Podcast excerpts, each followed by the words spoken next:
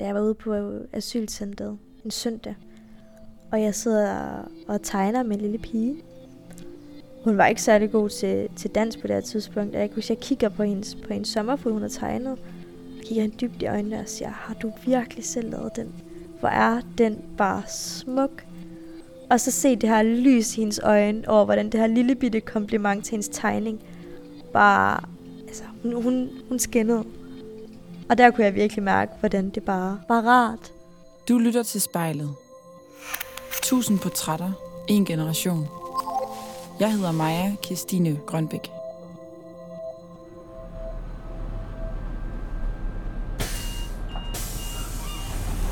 Så er jeg lige kommet ud af toget her i Vejle, hvor jeg skal mødes med Clara.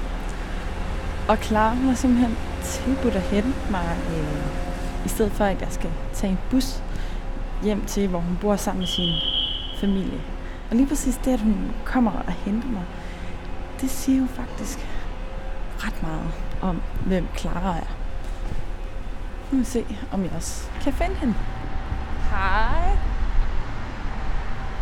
Mundbinds struggle. Pænt dag. Goddag. Det er den, det er den coronavenlige, ikke? Det, ja, det tror jeg, det er. Dejligt at møde dig. I lige måde. Når jeg hører om uro ude i verden, hvad end det er krig, klimakatastrofer eller fattigdom, så kan jeg få helt ondt i maven ved tanken om de mennesker, som det går ud over. Og lige præcis den følelse, den ved jeg er klar, hun kan genkende. Men er der noget, hun ikke gør, så er det at lade sig slå ud.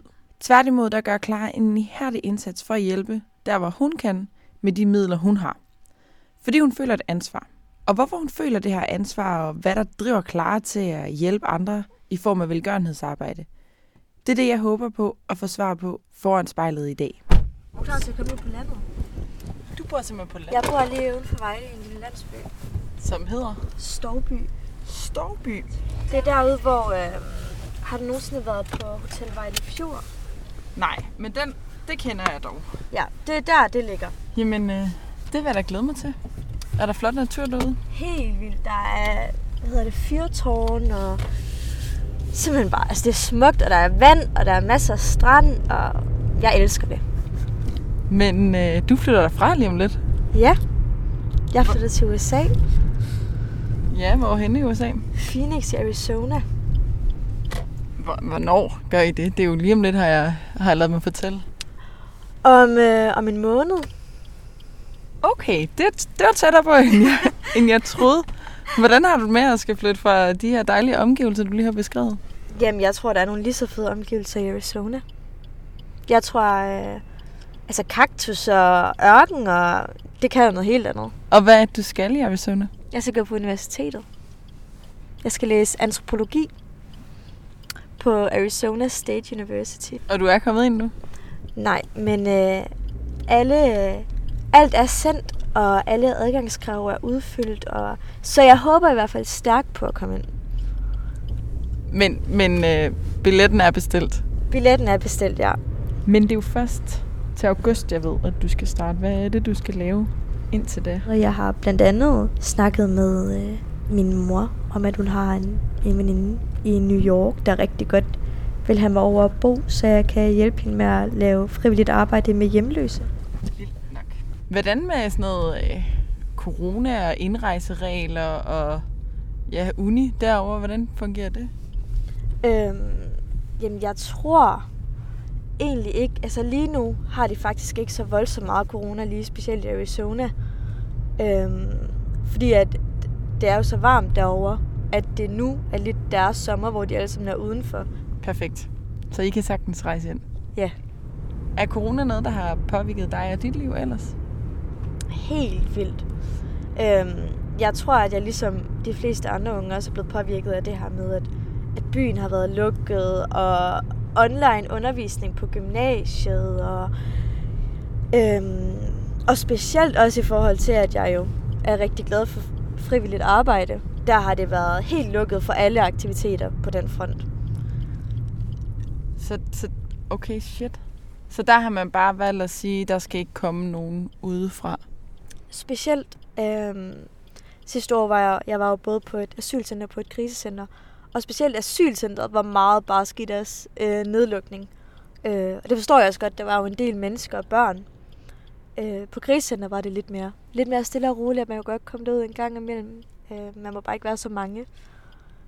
Men asylcentret, de har bare haft helt lukket. Hvordan havde du det med ikke at kunne komme derud? Øh, jeg, synes, det var, jeg synes, det var mega hårdt. Jeg får meget af min energi sådan, til at lave de daglige øh, ting fra at lave det frivillige arbejde. Så, så den der energikilde, jeg før har haft i at være ude og gøre de her ting med børn, lave aktiviteter og, og vide, at øh, jeg er med til at gøre noget godt for dem, den har jeg jo ikke kunne få andre steder fra på samme måde. Hvilke konsekvenser har det haft? Jeg tror, det har gjort mig mere, øh, måske lidt mere negativ og trist og ja, sådan, jeg har ikke rigtig haft, haft lyst til så meget, eller energi til så meget, som jeg havde før. Så man kan godt sige, at du har haft lidt en coronadepression? Det tror jeg bestemt godt, man kan sige. Ja. Primært forårsaget af, at du ikke kunne være frivillig? Jeg tror blandt andet, det har haft en, en stor effekt. Øh, og det snakkede også en del med mine forældre om det her med, at, at de også kan mærke på mig, hvis jeg har haft en mega god dag derude på asylcenteret, øh, blandt andet, så kommer jeg bare hjem og er fuld af energi, og det lever jeg højt på en uge. Men, men en blanding af det og, og generelt nedlukning har bare gjort, at jeg har været i, i rimelig trist og negativ. Jeg hedder Clara, og ved at hjælpe andre med færre ressourcer end jeg, lærer jeg at sætte pris på de små ting i livet.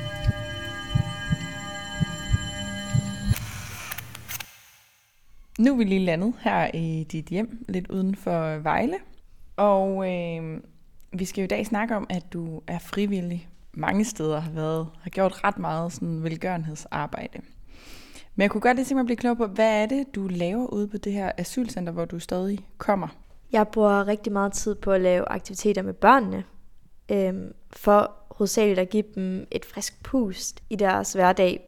Give dem noget at glæde sig til, og give dem noget, hvor de får deres øh, tanker væk fra den, den hverdag, de lever ude på det her asylcenter, der jo egentlig er øh, trist og koldt og mørkt, og hvor man går som barn og så tænker om, får vi opholdstilladelse, og får vi lov til at blive i landet, eller bliver vi sendt hjem? Altså de her bekymringer, de har, dem øh, prøver vi som frivillige derude at fjerne. Hvordan fjerner man de her bekymringer? Jeg tror ikke, man kan fjerne dem helt, men jeg tror ved, at man giver dem et frirum til at få tankerne væk. Altså et frirum til at være børn.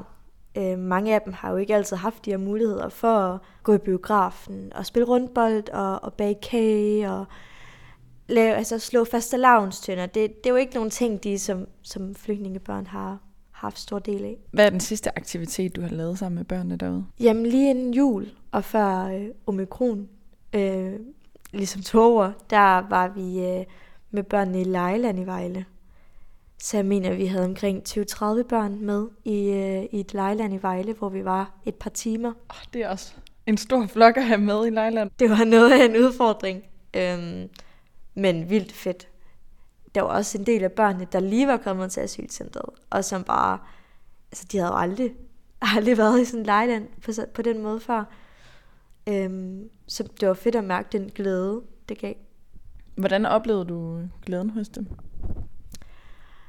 Øh, den her glæde, man mærker, når, når børnene de bare med det samme, øh, de løber. De løber, og de smiler, og de griner. Og så mange gange, der, der ser du dem faktisk bare ikke de næste to timer. Øh, fordi de bare har så travlt med bare altså at, at være børn, og lege, og, øh, og køre rutsjebaner. Øh, og, og kravle op af, altså kaste bolde efter hinanden. Alle de her ting, som, som man jo gør, når man er børn, og de grin, det synes jeg bare, altså det kan man tydeligt mærke. Og hvad det er, der driver dig til at blive ved med at, at lave frivillig arbejde, øh, det er jo det, jeg godt kunne tænke mig at blive klogere på i dag, og derfor synes jeg, at vi skal gå over for en spejl. Ja. Er du klar på det? Inden jeg lige stiller dig det første spørgsmål, så vil jeg bede dig om at lige sætte dig rigtig godt til rette i stolen, og bare lige lande her. Fordi lige her foran spejlet, jamen, øh, der er plads til alle de tanker og de følelser, som du nu må have. Og jeg vil bede dig om lige at lukke øjnene og tage en dyb indånding. Og øh, Når du så er klar, så må du gerne åbne øjnene og lade dit blik møde dit eget blik i spejlet. Hvem er det, du ser i spejlet? Det er mig. Det er Clara. Hvem er Clara, og jeg vil udfordre dig og bede dig om at kun kigge ind i spejlet fra nu af. Clara, hun er en 20-årig pige, der, øh, der elsker at rejse og elsker sin familie og generelt livet. Og hvis du skulle sætte ord på, hvad du ser i spejlet, når du kigger på Clara, hvad er det så? Det første, jeg ser, det er øh, lysekrøller og store øjne. Og øhm, en lille næsepiercing. Er der noget ved dit spejlbillede, som karakteriserer dig? Jeg tror, det er... Jeg tror, det er mine øjne. Hvad siger dine øjne om dig? De er glade. Så det fortæller vel noget. Det er, det er sådan et... Det, det, er det svært at skulle sætte ord på sig selv? Meget. Hvorfor tror du, at du synes, det er svært? Fordi jeg tror, øh, at jeg hovedsageligt har, når man skulle sætte ord på nogen, så har det aldrig været en selv. Så det der med at kigge, kigge indad, jeg tror, jeg har fokuseret min energi på at, at kigge på andres indre og fokusere på det. Så tror jeg ikke, man så tit tænker over ens eget. Hvordan kommer det til udtryk i dit liv? Jeg tror, det kommer til udtryk ved, at jeg øh, sætter andre mennesker først altid. For et par år siden øh, bestilte min mor en øh, tur til Maldiverne. Men jeg havde sagt ja til at være frivillig på en øh, Red Barnet weekendlejr for flygtningebørn. Øh, og så valgte jeg at blive hjemme på lejren, i stedet for at tage på, på et, en uges ferie til Maldiverne. Var det en rigtig beslutning for dig? Ja, jeg tror, det var en rigtig beslutning, fordi øh, at jeg i og med, at jeg tog med på den her lejr, også fik øjnene op for, hvad frivilligt arbejde gør for mig. Øh, jeg blev godt nok også tr- utrolig træt, øhm, og det tog meget energi, men det gav en anden energi, end den jeg normalt får. Så jeg tror, det virkelig var en øjenåbner for, hvordan jeg kan hjælpe andre mennesker, hvad det gør for mig, når jeg hjælper andre mennesker. Men jeg tror også godt, jeg kunne have brugt noget færre.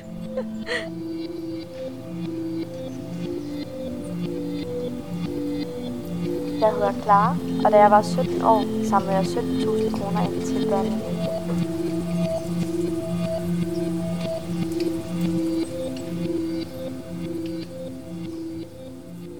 Hvornår begyndte du at interessere dig for at hjælpe andre på den måde, som, som du gør? Det var allerede, da jeg var helt, helt lille. På faktisk min første rejse med min familie. Jeg tror, jeg har været omkring 7-8 år gammel hvor mine forældre øh, ligesom lærte mig, hvordan man var omkring andre mennesker, og hvordan man brugte sine ressourcer, når man havde ekstra. Jeg kan huske, hvordan min, min mor hun bad os om at sortere vores tøj, så vi kunne give vores ekstra til en, øh, en handicappet fattig pige i byen, og hvordan min far uddelede, øh, uddelte mad til, øh, til junglefolkene for at hjælpe dem igennem. Og så fik jeg ligesom øjnene op for, hvis man virkelig har ressourcerne og kan, så skal man hjælpe der, hvor der, hvor der er brug for det. Hvad fik det betydning for din adfærd senere i livet? Et par år efter, øh, allerede gang efter udrejse, tog vi til Sri Lanka et par år efter. Øh, og da vi så kommer hjem, så skriver en, en kvinde til mig fra Sri Lanka, at de har simpelthen mistet så meget under tsunamien, og, og hendes mor var lige død. Og hun var øh, mega presset i forhold til at betale sin uddannelse. Så som, da jeg var omkring 10 år, sender jeg så alle mine... Jeg havde godt nok ikke mere end 500 kroner, men jeg sendte, hvad jeg havde til den her unge pige på Sri Lanka for at hjælpe hende med at betale for sin uddannelse. Det tror jeg ikke særlig mange 10-årige har gjort. Hvad, hvad, hvad tror du, der får dig til at tænke, jeg sender alt, hvad jeg har?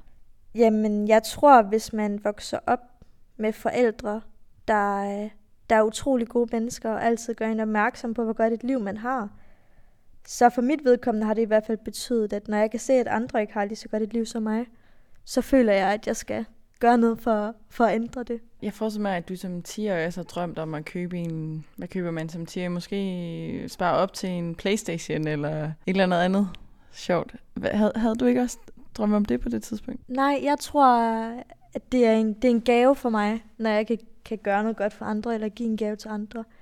Så bare det at, at vide, at nu har jeg hjulpet hende med at betale for hendes uddannelse, så bliver jeg glad, og det vil være det samme, som hvis jeg købte Playstation, eller hvad det var, jeg kunne have brug for som 10-årig. Hvad sagde familien til, at, øh, at du sendte de her penge? Øh, jamen, de blev utroligt taknemmelige, og de skrev også tilbage, at øh, det bidrag, jeg havde givet, havde været med til at sørge for, at hun kunne færdiggøre sin uddannelse. Wow.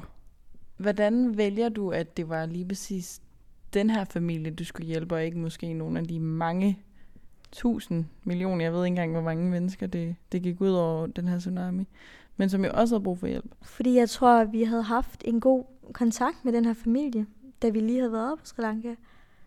Øhm, og jeg tror, for mig har det altid været det her med at, at hjælpe de mennesker, der var omkring mig, og lige dem, jeg mødte på min vej. Og den familie mødte jeg tilfældigvis på min vej, og de havde brug for min hjælp. Øh, så tror jeg, at det var helt naturligt for mig, at så var det dem, der skulle have den. Der er noget, der er noget vildt i, øh, at en dansk 10-årig pige kan hjælpe en, en familie på Sri Lanka. Det, det får mig virkelig lige til at tænke over, hvor stor en forskel der jo er på de forskellige lande i verden. Hvordan, hvordan påvirker det dig? Øhm, altså, for det første, så tror jeg, at ja, moren, hun, altså, moren hun var jo lige død, så, så det var egentlig hovedsageligt datteren her, som, øh, som hjalp med hendes uddannelse. Men jeg tror, det handler om det her med, at hvis man tænker for meget over, at hele verden kunne bruge ens hjælp, og alle lande, også, altså man kunne gøre noget alle steder, så tror jeg simpelthen, det bliver fuldstændig uoverskueligt. Så det, det tror jeg, jeg fokuserer på, ikke at gøre alt for meget. Nogle år efter, så lavede du også en indsamling til et børnehjem i Indien, hvor du samlede 17.000 kroner sammen. Hvad, hvad, hvad fik dig til at gå i gang med den indsamling? Jeg tror, at det handlede om, vi skulle, til, vi skulle først og fremmest skulle vi til Indien på ferie. Og jeg har altid drømt om at gøre noget større. Og så kom jeg bare til at tænke på i Indien, at der er simpelthen så mange børnehjem. Og min far havde nogle kontakter i Indien, så han skrev til dem, om de kendte et børnehjem, der havde brug for vores hjælp. Mm. Hvor vi kunne gøre noget, og som et børnehjem, der var reelt og ikke korrupt. Og, øh, og så fandt vi et børnehjem, og jeg fik så skrevet til indsamlingsnævnet, og vi fik ansøgt om at få lov til at lave den her ansøgning. Og det fik, vi, det fik jeg et ja til. Så jeg skrev ud på, på alle sociale medier og snakkede med Vejle Folkeblad og alle, der lige var, der havde mulighed for at hjælpe og støtte, om de ville være med til at, at gøre en forskel for de her 60 børn, der boede på et børnehjem i Indien. Og det var så også uddannelsesmæssigt, for jeg tror meget handler om uddannelse rundt omkring i verden. At man kan gøre en stor forskel, hvis bare man, man hjælper øh, mennesker til, til uddannelse. Så vi tog til Indien, da jeg havde samlet de 17.000 kroner ind, og købt skoleredskaber for hver en krone. Og så tog vi ud på børnehjemmet og afleverede det til, til alle børnene. Hvilken følelse gav det dig at kunne aflevere de her ting til de her børn? Sådan en følelse af lykke. Men, men det fik mig også til at indse en masse ting. At jeg kan huske, inden vi rejste til Indien, at min lille søster og jeg, vi havde diskuteret, hvem der skulle have den guld, og hvem der skulle have den sorte kuffert på turen. Og da vi så stod på det her børnehjem, så, får, så går det bare op for mig, hvor ligegyldig en diskussion det har været. Altså det her med, at det virkelig var den diskussion, vi havde. Så står vi herude på et børnehjem, hvor de ikke engang har senge nok til alle børnene. Og så er vi uenige om, hvem der skal have hvilken kuffert til vores rejse. At det, det er sådan, det tror jeg er sådan en indsigt i, i livet, og hvor godt man har det. Hvad bruger du den indsigt til? Jeg bruger den til at, at værdsætte alle de små ting, og til ikke at tage, tage alt for givet.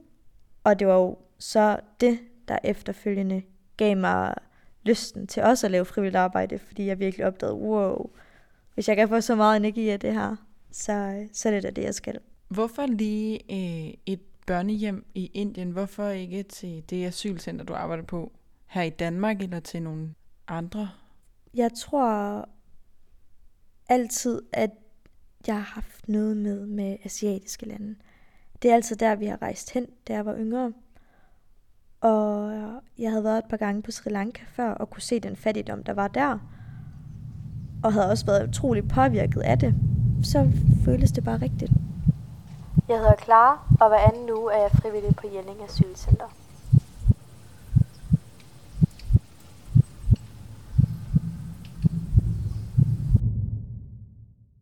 Og lige nu, der har du så sabbatår, du blev færdig med din studentereksamen i sommer. Og der ved jeg jo, at rigtig mange unge mennesker, de bruger det her år på at fortjene nogle penge op. Og her har du jo så også valgt at være, være frivillig noget af tiden. Går du aldrig lidt og tænker på, ej, den her tid kunne jeg have brugt på lønarbejde og på at få en endnu større opsparing? Jeg tror, der går, der går så lidt af mig ved at bruge en lille del af min tid på at hjælpe andre mennesker. Så hvis jeg trækker en eller to dage ud om ugen, eller hver anden uge, på, på at gøre en forskel og på at lave noget frivilligt arbejde, så, så, går det ikke af mig, så går der ikke noget af mig. Og jeg tror også, at det er det, der er med til at give mig energien til at, at arbejde de steder, hvor jeg får penge for det. Så hvad er det, der driver dig? Det, der driver mig, det er at, at gøre folk glade og hjælpe andre mennesker. Bare generelt tror jeg at gøre en forskel. Om det er det små eller det store, så det... Gør dem glade. Hvad er det, der gør, at det er lige præcis de her børn, som du vil prioritere at, at bruge din tid på? Det, der har gjort, at det specielt har været børnene, det er nok, at jeg også har kunne mærke, at jeg har været god til at skabe en relation til børn. Så det har været, det har været nemt, og det har også givet mig noget, for jeg synes, at børn er så umiddelbare, og ikke at jeg ikke har gjort noget for min familie, eller mine venner, eller min nærmeste. Jeg tror lige så meget, det er vigtigt for mig at, at hjælpe dem i foran mig i køen, når jeg er ude at handle, hvis de taber deres varer, eller og hjælpe en gammel dame ud af bussen, hvis hun ikke kommer ud. Altså alle de her små ting i hverdagen er lige så vigtige, men lige specielt det frivillige her med børn har været, fordi det har virket helt, helt naturligt fra start af. Så hvad er det for en, en følelse, det giver dig at se de her børn blive glade? Det giver mig bare en følelse af, af generelt glæde, og en følelse af, at man... Jeg synes, at jeg mærker livet på en anden måde. Altså alle de små glæder. For de her børn, de, øh, de viser mig virkelig, hvordan de helt små ting i livet kan gøre en kæmpe forskel. Kan du huske en situation, hvor lige præcis den der følelse opstod? Jeg tror, en, en situation var, da jeg, havde en, da jeg var ude på asylcentret en søndag, og jeg sidder og tegner med en lille pige. Hun var ikke særlig god til, til dans på det her tidspunkt, og jeg kunne jeg kigger på hendes, på hendes sommerfugl, hun har tegnet, og kigger hende dybt i øjnene og siger, har du virkelig selv lavet den? Hvor er den bare smuk. Og så se det her lys i hendes øjne over, hvordan det her lille bitte kompliment til hendes tegning bare, altså hun, hun, hun skinnede. Og der kunne jeg virkelig mærke, hvordan det bare, altså, var, var rart. Hvad er det, du kan mærke nede i din krop? Helt bare glæde ned til fingerspidserne og ned i tæerne. Bare glæde i kroppen. Sådan en energi, der bare bruger sig igennem mig, når jeg kan se på dem, jeg er omkring, at, at jeg har gjort en, en forskel for dem. Kan du mærke den følelse lige nu? Jeg kan helt specielt mærke det, når jeg snakker om det. At du får det sådan her, når du hjælper andre mennesker? Jeg tror, det er sådan, jeg er sat sammen. Jeg tror, det er måske den, jeg tror, at den opvækst, jeg har haft, har været så fuld af glæde og lykke og, og fuldstændig ukompliceret. Så jeg har aldrig... Nej, jeg ved ikke, hvad jeg skal sige. Jeg ved det ikke. Det er svært at svare på. Det er vildt svært at svare på. Jeg tror bare, det handler om, om at jeg måske er, er født sådan, med nogle, med nogle grundværdier, der har handlet om, om, om glæde. Når vi lige sidder her og snakker om, om øhm, alle de gode ting, du kan gøre for andre mennesker, så, så lyder du som et gennemført, fantastisk menneske, og det er slet ikke i tvivl om, at du er. Men har du slet ikke nogen dårlige sider? Jeg tror ikke, nogen mennesker kommer igennem livet uden at have en dårlig dag eller to, eller være i dårlig humør, eller se lidt negativt på tingene en gang imellem. Men generelt set, så oplever jeg bare faktisk ikke så tit at, at have det sådan. Du må opleve, at der er nogen, der bliver lidt træt af dig på et eller andet tidspunkt i dit liv. Hvad, hvad er det, de bliver træt af? Jeg tror også nogle gange, det kan komme ud som sådan en rigtig helgen ting, at jeg tror godt, folk kan blive lidt irriteret over at høre på, på altså, når man nu skal klare ud på asylcenteret igen på søndag. Og, men men jeg, jeg tror faktisk helt ærligt ikke, jeg lige selv kan, kan sætte fingeren på noget. Hvad tror du får andre til at blive irriteret over at høre om, at du og være frivillig igen? Det kan handle om, at hvis man ikke selv prioriterer det, hvis man som, som ung pige eller dreng vælger at fokusere på, på det materialistiske, på at tjene penge, øh, så man kan få alle de dyre ting, hvilket overhovedet ikke er forkert. Jeg gør det også selv. Men hvis man ikke prioriterer det her med at hjælpe andre mennesker, så kan man måske godt blive irriteret, at folk skal proppe det op i ansigtet på en. Men er det, du siger til mig også, at du aldrig træffer egoistiske beslutninger? Nej. Selvfølgelig tror jeg, jeg træffer egoistiske beslutninger en gang imellem. Men det tror jeg, alle mennesker gør. Selvfølgelig kunne jeg også vælge at sige, nu bruger jeg alle mine surt optjente penge på at, at tage ned og redde nogle mennesker og gøre en forskel. Men jeg vælger da også en gang imellem at købe den dyre designertaske, eller gå i byen. Og... Men det tror jeg er en del af livet at være ung. Jeg tror aldrig nogensinde, at man udelukkende kan tænke på andre før sig selv. Er du lidt heldig? Det, nej, jeg vil ikke selv sige det. Men øh, det kan da godt være, at der er nogen, der mener det. Jeg hedder Clara, og det giver mig energi at hjælpe andre mennesker.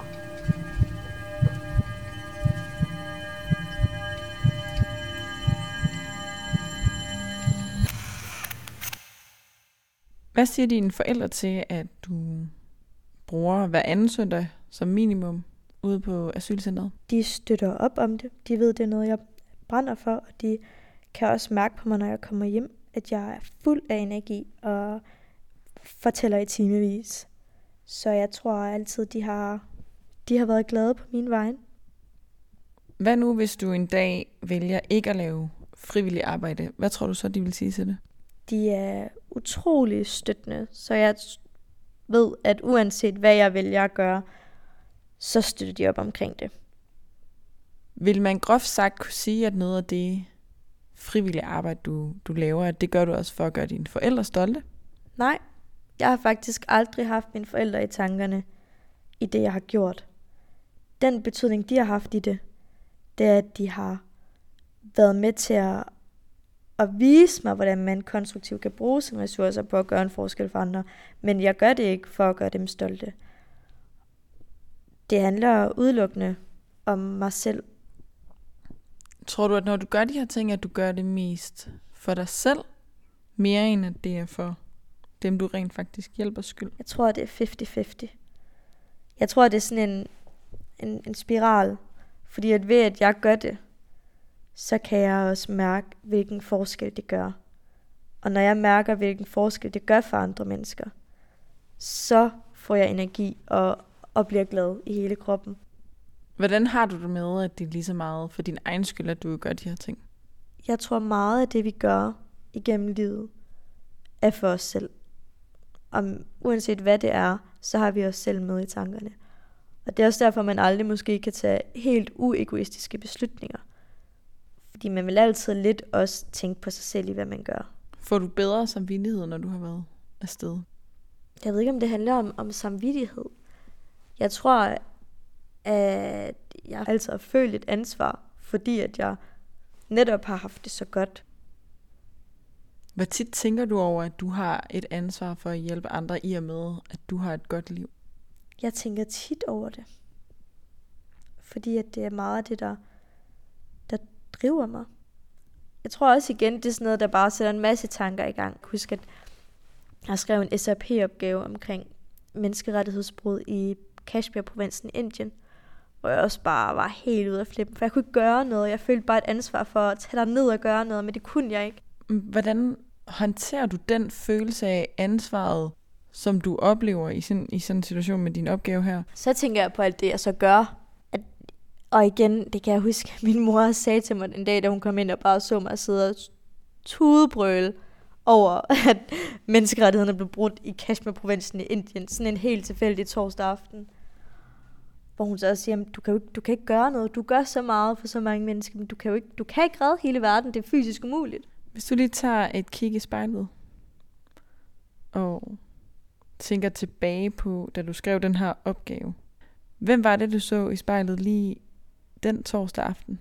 Det var en gymnasiepige, der sad på sit værelse ude i en lille storby, der bare ikke gjorde noget.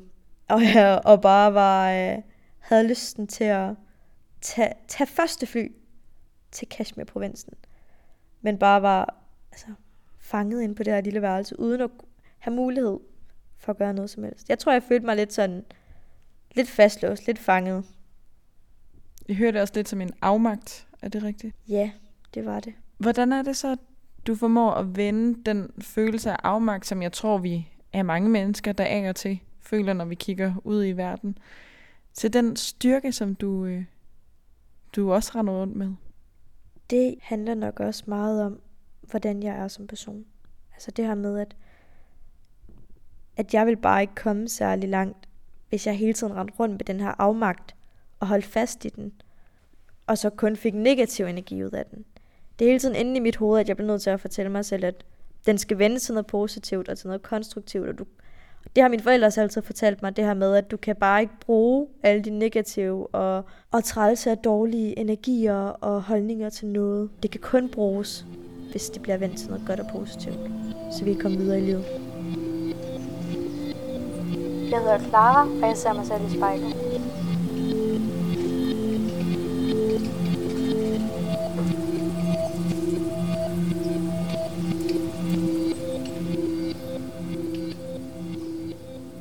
Så vil jeg bede dig om at tage endnu et kig i spejlet. Hvem drømmer du om at kunne se øjnene om 10 år? Så kigger jeg mig selv i øjnene, og jeg ser nok ikke super meget anderledes ud, end jeg gør nu. Jeg vil gerne... Først og fremmest vil jeg nok godt have taget en uddannelse. Og så vil jeg godt have været med til at gøre noget stort. Jeg har altid haft en, en drøm om at have mit eget børnehjem. Også hovedsageligt i Indien. Øh, jeg ved ikke lige, hvad der er med Indien, men jeg synes bare, det er et land, hvor der er stort potentiale for at gøre noget i hvert fald. Og den drøm er stadigvæk en drøm. Om det er om 10 år, eller om det er om 20 år, det ved jeg ikke. Men så snart jeg har ressourcerne til at, at gøre det til, til virkelighed, vil jeg selvfølgelig forsøge det. Hvis du eller en du kender skal være med i spejlet, så skriv til os på Instagram.